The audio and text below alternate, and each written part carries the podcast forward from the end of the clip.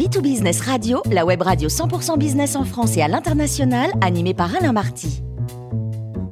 Bonjour à toutes et à tous, bienvenue à bord de B2Business Radio. Vous êtes 49 000 dirigeants d'entreprise abonnés à nos podcasts et on vous remercie d'être toujours plus nombreux à nous écouter chaque semaine. Aujourd'hui, nous retrouvons Corinne Lepage, avocate et ancienne ministre. Bonjour Corinne. Bonjour et bonne année à toutes et à tous. Notre sujet du jour, la transformation en matière de RSE et ESG. Quels sont les enjeux alors Alors, la RSE, c'est pas nouveau. Euh, beaucoup, beaucoup de chefs d'entreprise euh, connaissent euh, ce système qui consiste pour une entreprise à afficher ce qu'elle fait en matière sociale et environnementale et l'ESG, environnemental, social et gouvernance pour les organismes financiers.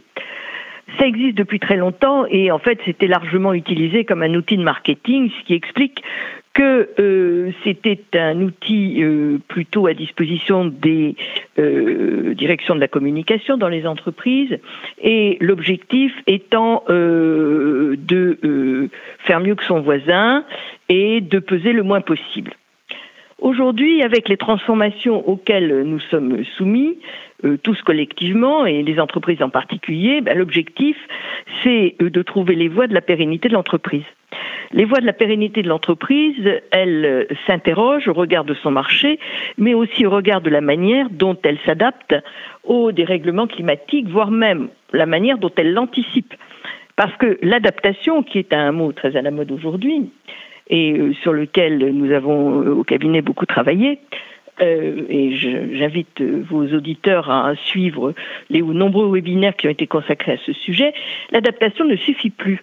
Parce que l'adaptation, elle court quelque part derrière euh, ce qui est en train de se passer. Ce dont nous avons besoin aujourd'hui, c'est d'anticipation, c'est-à-dire que le chef d'entreprise se pose la question de savoir comment sa boîte réagit à une augmentation de la température qui est aujourd'hui en France autour de 2 degrés, qui pourrait bien atteindre les 3 ou 4 degrés d'ici 2030 ou 2035.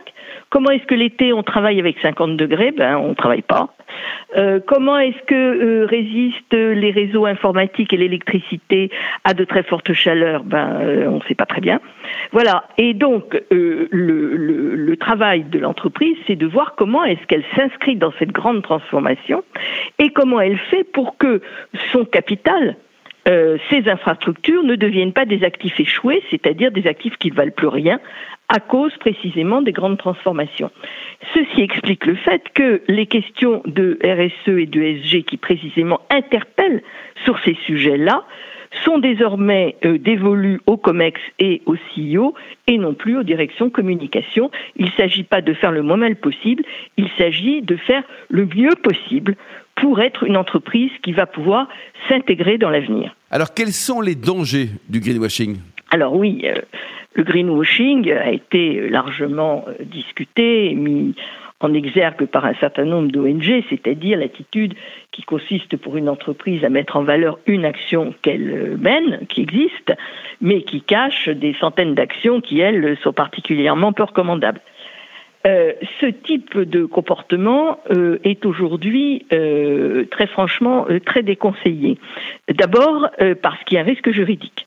Il y a un risque juridique croissant euh, pour les entreprises à aller dans cette direction. D'abord parce que dans la mesure où les entreprises de plus de 250 salariés, donc c'est pas très grand, hein, ont des obligations euh, extra-financières euh, du fait des modifications réglementaires au niveau communautaire, ce qu'elles mettent dans leur rapport extra-financier, bien entendu, les engage et euh, que ce soit les euh, instances de contrôle européennes et surtout l'AMF en France, des règles très strictes ont été mises maintenant pour contrôler euh, la véracité de ce qui est dit. Donc il y a incontestablement un risque juridique. Derrière, il y a un risque d'image.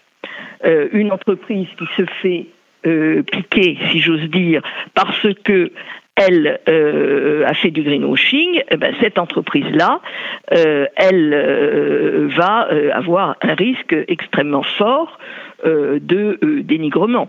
Et puis enfin, et en dernier lieu, le, danger de ce type d'action, ben, c'est de mettre à terme en péril l'entreprise. Parce que si le COMEX et le CIO n'ont pas compris que leur intérêt est de se projeter au long terme et qu'il faut trouver de nouveaux équilibres entre la concurrence à court terme, les big bas et tout ce qui est demandé à une entreprise à très court terme, mais aussi à se projeter à 3 ans, 5 ans, 10 ans pour voir si l'entreprise elle résiste à ce qui est en train d'arriver, eh bien ça veut dire qu'il euh, y a un risque vital pour l'entreprise. Merci beaucoup Corinne Lepage pour cette chronique. Je rappelle que nous avons le grand plaisir de vous accueillir régulièrement à bord de B2Business Radio.